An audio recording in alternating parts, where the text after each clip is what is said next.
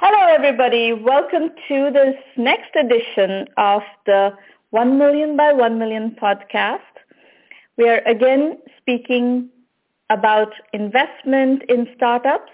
And today my guest is Amos Ben-Meir from Sandhill Angels. Amos, welcome to the show. Oh, thank you, Sramana. Uh, thanks, thanks very much for having me on. So um, I think what we should start with is having you introduce yourself a little bit to our audience, your history with um, startup investing and, and so forth, and, and you've been around for a long time. So what what does the industry look like from your point of view, and what are the evolutions that you have traversed in this long association with the technology startup ecosystem? Well, uh, let me give you first a little bit of background about my uh, um, myself and my career.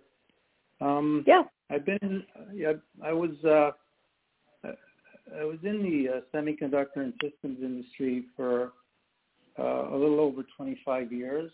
I um, I spent most of that in um, various engineering roles, and um, as as I as I got more experience, moved into executive level positions uh, and led large engineering teams. Um, um, most of uh, most of the focus was in uh, high performance microprocessors and, and the high performance memory subsystems. Um, in uh, in 1989, I moved uh, to Silicon Valley, and that's really when I started my uh, startup career. Uh, I ended up. And you moved from Israel. Yeah, yeah, that's right. Actually, it was it was my third move from Israel. I, uh, yeah, yeah, I'd, I'd moved as a child, uh, lived on the East Coast. Uh, then I moved again in 1986 for a year and a half. Went back, and then uh, finally came back in 1989. And mm-hmm. um, and uh, that's when I started my uh, startup career. Uh, over the years, I ended up uh, uh, working either as an early employee or a founder at six startups. Uh, four of those had, uh, I'd say, pretty good um, exits, and two of them uh, shut down. And so mm-hmm. that, that going through the startup cycle myself is what got me interested in uh, the process of building a company, financing it, and uh, eventually led me to uh, start investing. Uh, so so I um, I exited my uh, uh, last operating role at the beginning of 2014, and that's when I joined joined Sandhill Angels. Uh, became pretty active there as an investor, and then joined the board of directors. and I'm on my third year serving on the board. Um, as far as uh, when I started investing in startups, I'd say I dabbled with it a little bit around uh, 1999 and 2000, and mm-hmm. then uh, uh, got busy with operating roles, so uh, didn't have much time for it. And then uh, started again in 2013, and um, sort of uh, over the last five years became uh, really uh, focused pretty much uh, as a full-time angel slash venture investor. Okay. Have, have invested in about 70 companies over that period in various stages. Um, yeah, so that that uh, maybe answered. and do you invest only with Sandhill Angels, or do you invest outside of Sandhill Angels as well? Uh, so I, I invest. Uh, uh, some of some of my deals are with Sandhill Angels. Some of them are outside, um, uh, direct, and then uh, some of them are uh, through syndicates.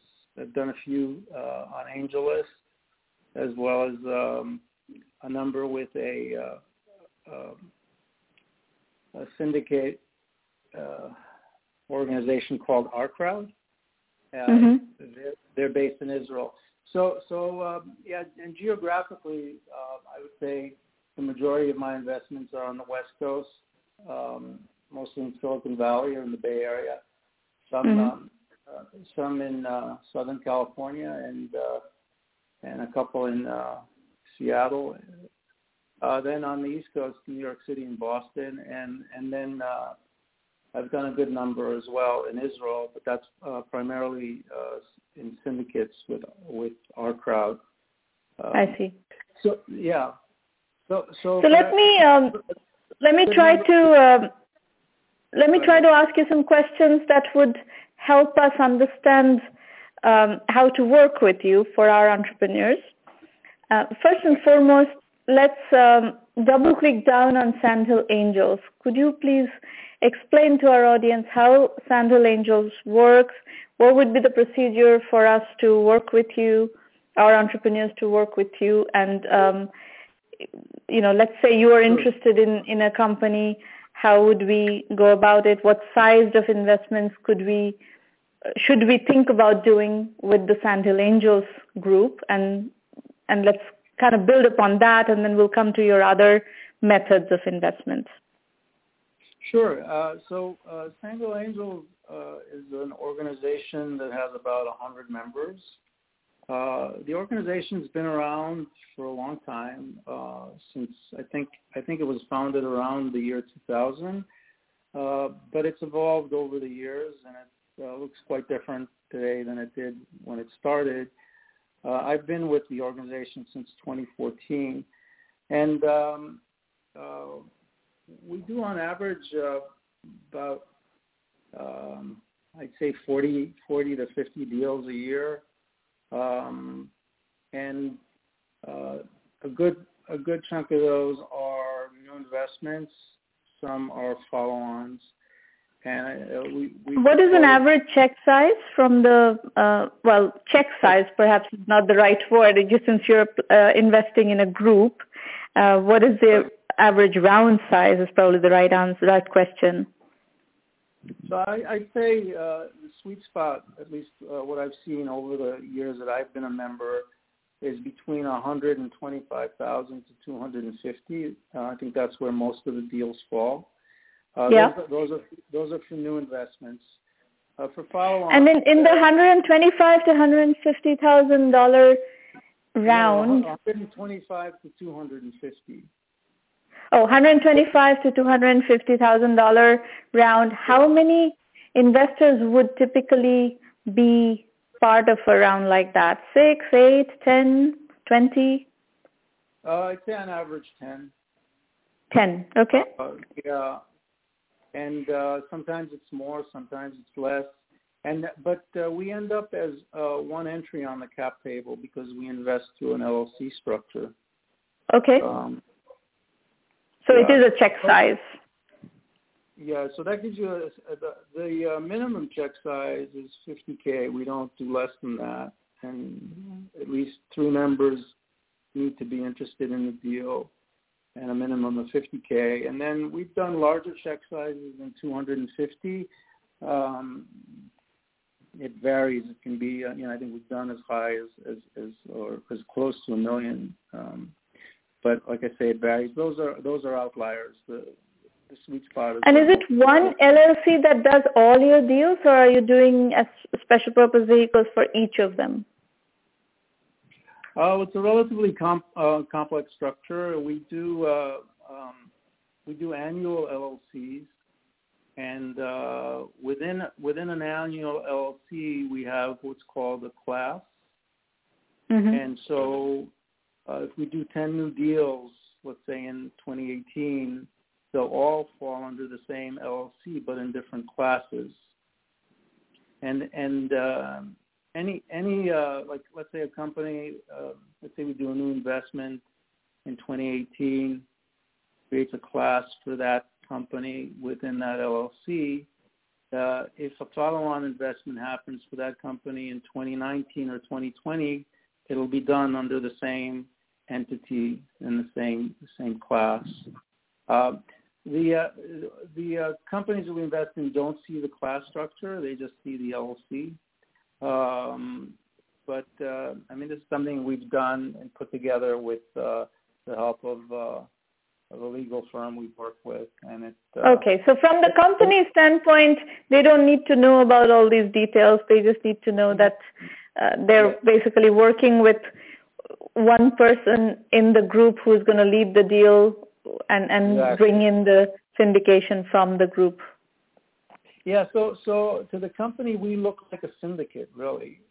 Although yeah. uh, when when when they're going through our process, they may interact with more than one person. But after we make the investment, uh, there's just one person that interacts with the company. Um, Got it. So, so in that sense, uh, you know, the group uh, operates like a syndicate, but um, um, yeah. So. And what about your other um, syndicate group? Does it have the same kind of structure, the Israeli one? Well, uh, so the Israeli one is interesting. Um, yeah, um, I'll give them a little bit of PR here.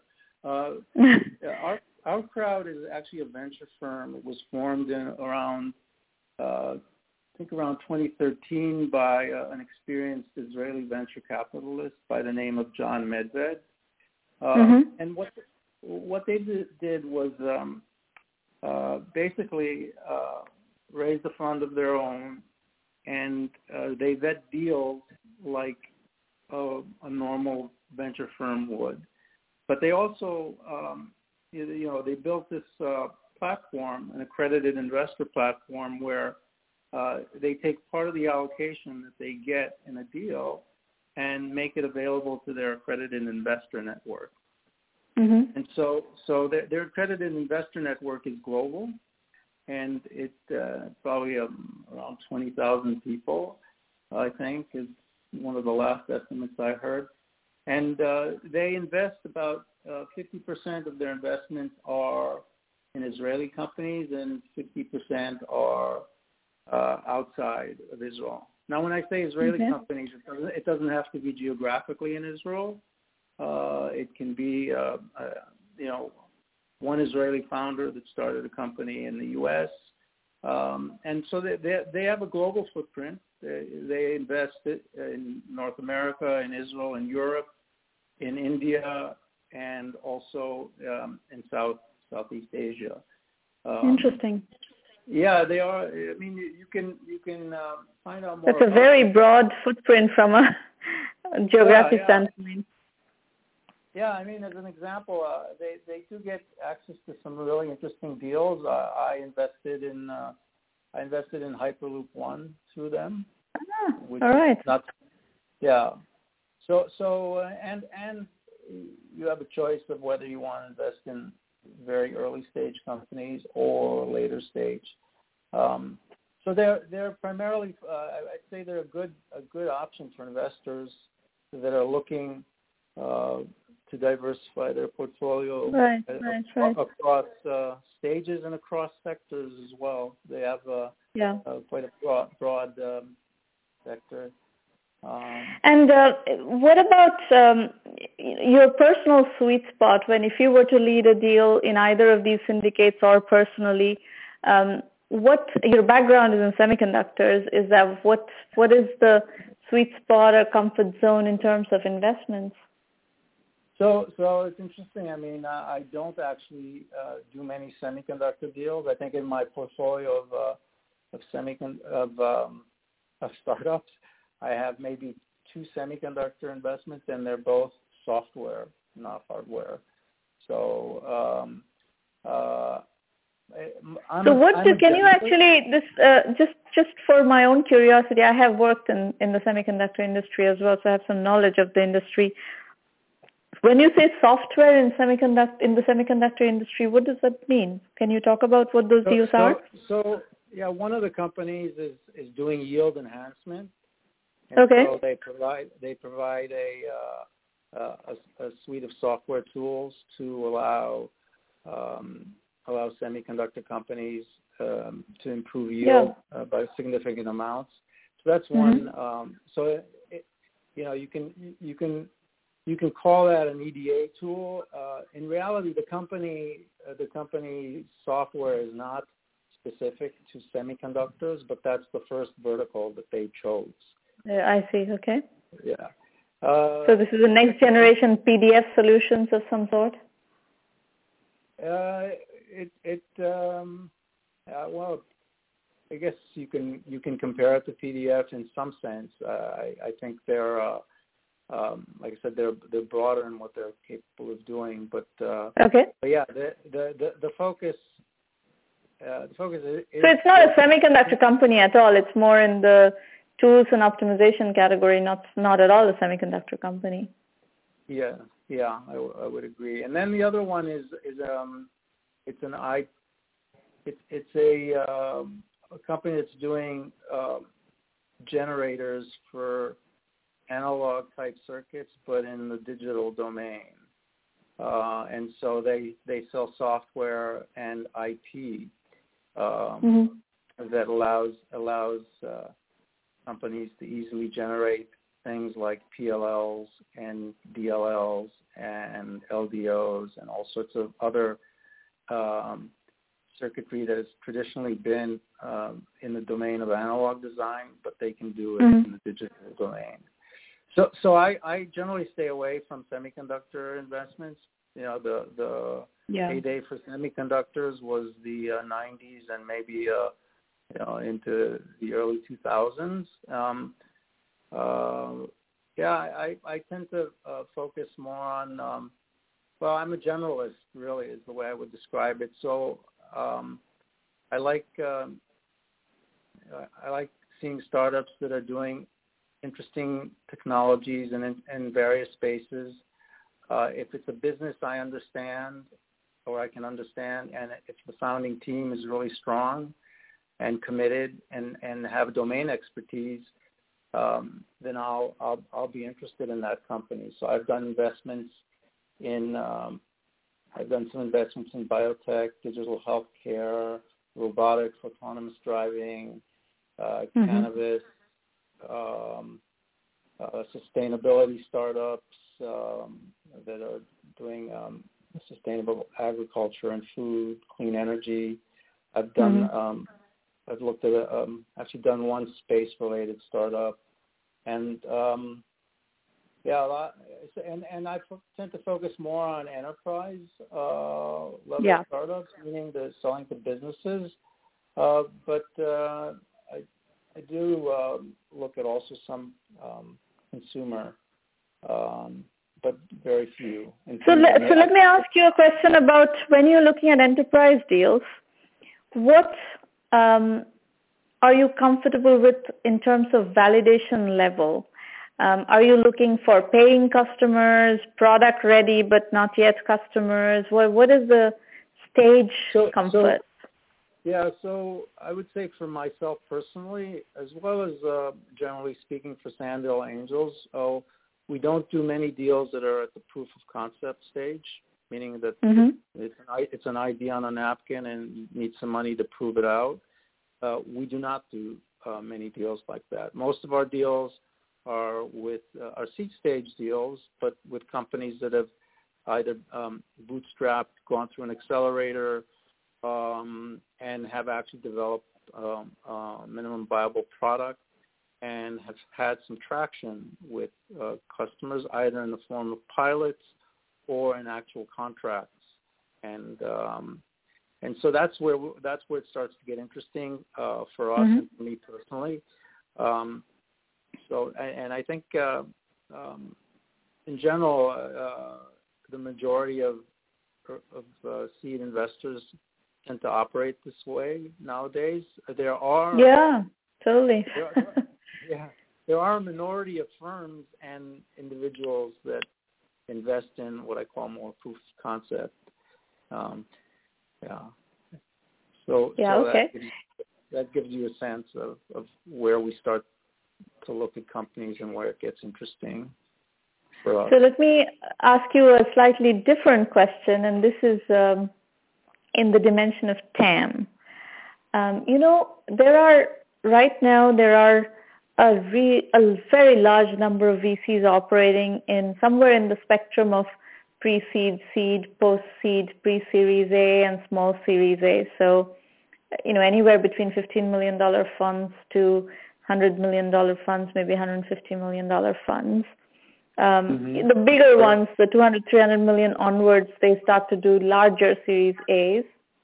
But right. if you to look at the this kind of smaller funds, all the way from the micro VCs to the small VCs, um, we see um, we see a very large majority of them still looking for billion dollar TAM ideas. Is that a requirement for your investments or do you also consider stuff that are smaller TAM ideas that could be better as acquisition exits? You build them as capital efficient uh, businesses and then sell to a you know corporate strategic acquirer, uh, you know, relatively early in its cycle. Is that something of interest to you? Um, uh, yeah, good question. Uh, I would say generally speaking, we look for larger TAMs. Um, and I mean, uh, uh, if if a startup, if we see a path for them to get um, to the tens or maybe over a hundred million in revenue, then that you know, that would be an interesting opportunity. But again, we look we look for startups that have bigger, um, uh, you know, bigger opportunities in terms of uh, total addressable market, as well as the mm-hmm. specific percentage of that market that they can obtain. Um, mm-hmm. And so, so if if if if we if a startup comes to us and and um, you know, the market size is uh, maybe a couple hundred million, and they think they could maybe get just 10% of that for 20 million. Um, that's not that interesting. Um, mm-hmm. But uh, uh, sometimes I think uh, um, uh, sometimes we do make those types of investments, uh, though they're they're rarer. I would say they're not they're not our typical investment.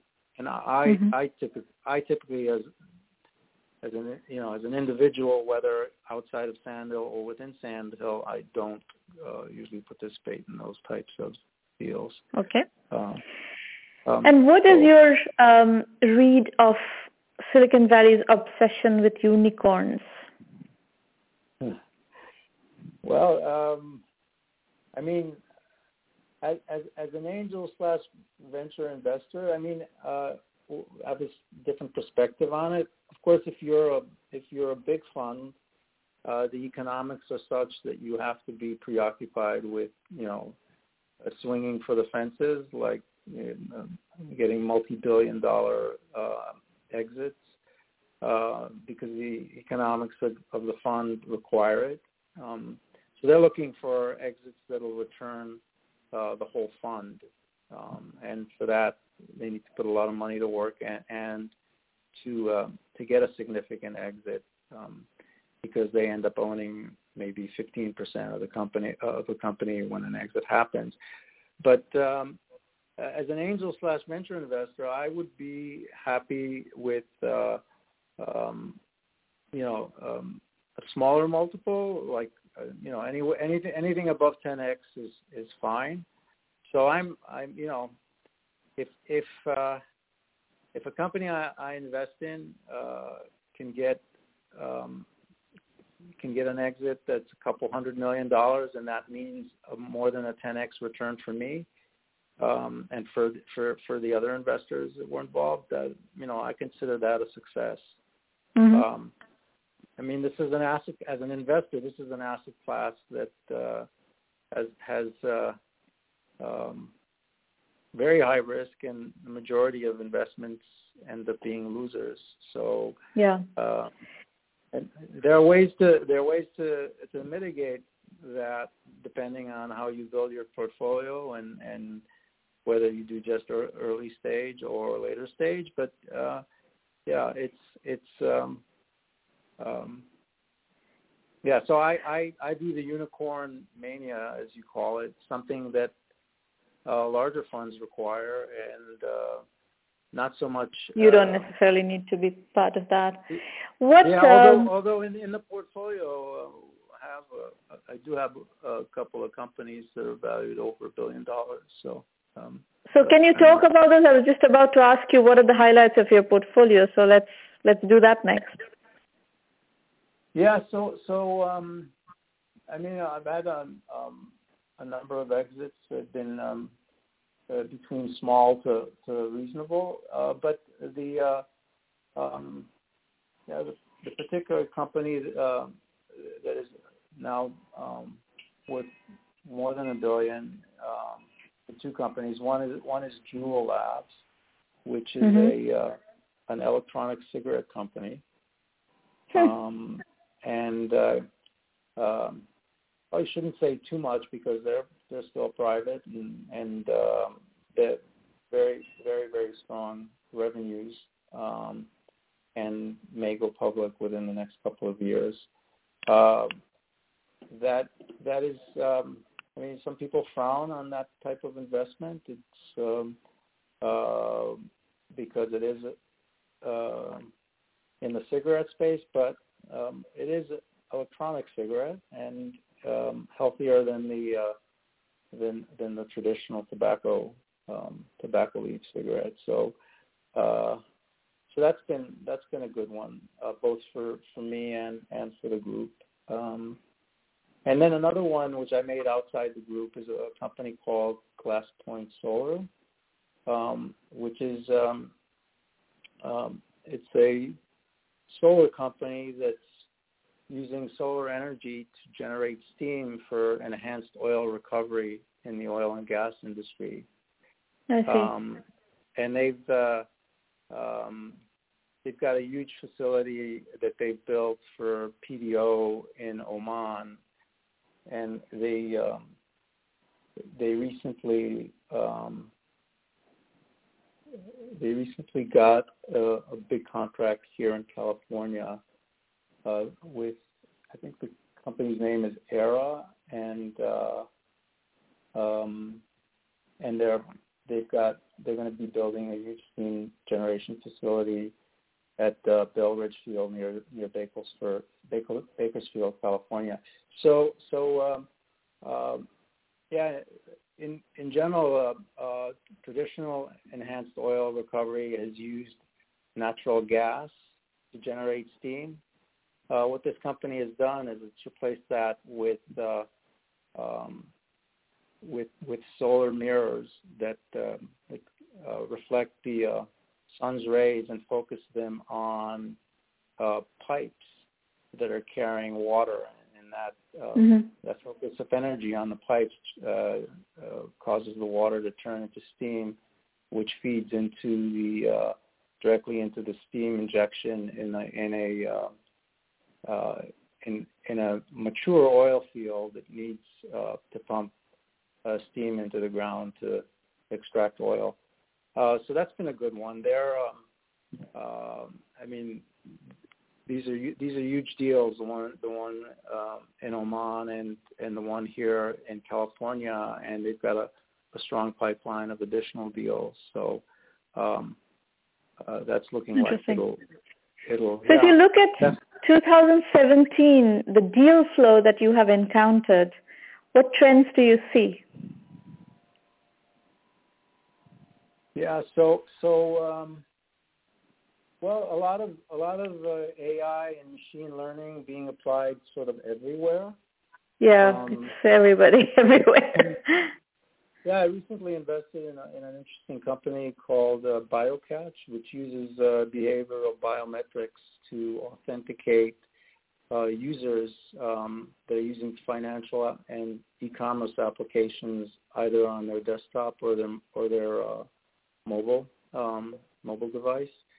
Yeah. Uh, and so that so that uh, through AI methods and machine learning methods, they create a profile of uh, biometric behavior, um, which is which is very interesting. Um, a lot of a lot of uh, AI and machine, machine learning went into that, but that's uh, we see a trend. Uh, uh, a lot of companies applying that to products selling into the enterprise uh, I've seen uh, quite a number of space-related startups, um, uh, whether it's to uh, uh, deploy um, deploy microsatellites in space for internet coverage or for imaging um, or for various other other uh, things.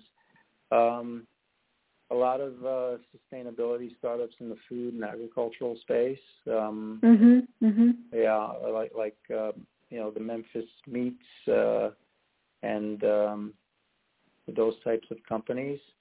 Uh, everybody's uh, been uh, hearing and, and seeing uh, crypto startups, mm-hmm. it's, uh, whether it's uh, crypto infrastructure or ICOs. Um, uh, I've stayed away from the space because uh, I think it's uh, it's not clear where things are going to fall. Yeah. Um, Very unclear. Lot, lot of robotics and autonomous um, uh, driving related startups. Um, and those are interesting. All all, all aspects of, uh, of autonomous driving, whether it's lidar or radar or or the software that's going to be making sense of all the uh, the sensors in a car to try and uh, and, and understand what what the car is seeing. Um, and um, yeah, and and and we're seeing interesting deals in uh, healthcare and biotech. Um, yeah, healthcare is very interesting. I think healthcare is one of the most interesting fields right now.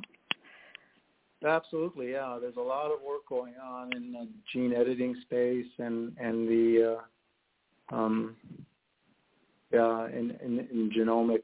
Um, so uh, and also in in just um, uh, accumulating data on on patients and and being able to uh, use that data in in various yeah. ways. So um, yeah, so there's a lot of interesting startups. Uh, these are the kind of trends that we're seeing. But I mean, you n- name a you know name the latest trend, and we're probably looking at it. Uh, yeah, including including cannabis. Uh, I have one cannabis uh, investment as well. Yeah, we don't do those. you do, you we only do technology and technology-enabled services, and absolutely not on onto cannabis. All right. Well, that's actually a very good overview of uh, your activities, and uh, I think our audience uh, has got a pretty good flavor of what you like to invest in and, and what you're seeing in the in your ecosystem. So we will uh, continue uh, you know, as we go on, I, I think we'll uh, get together in person shortly. And uh, thank you for sharing your thoughts. Oh, you're very welcome. It's been a pleasure. Yeah. And uh, audience, thank you for listening. We will uh, come back with more, as as you know. Meanwhile, if you'd like to use the online roundtables to come and get some mentoring, go to the website 1m1m.com and go to free public roundtables and register to pitch or attend. That's one of the ways that you will learn by actually working on your project with me. And uh, we will see you soon with another edition of the 1 Million by 1 Million podcast.